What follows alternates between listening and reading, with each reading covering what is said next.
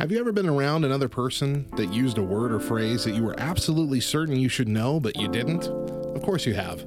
Well, don't worry, nerd, because we've got some great news for you.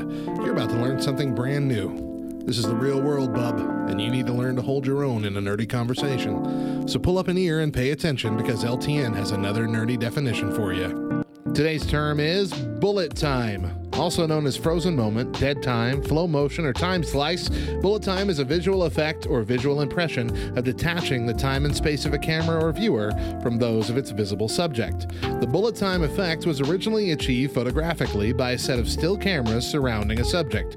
The cameras are fired sequentially or all at the same time, depending on the desired effect. Single frames from each camera are then arranged and displayed consecutively to produce an orbiting viewpoint of an action frozen in time or as hyper slow motion.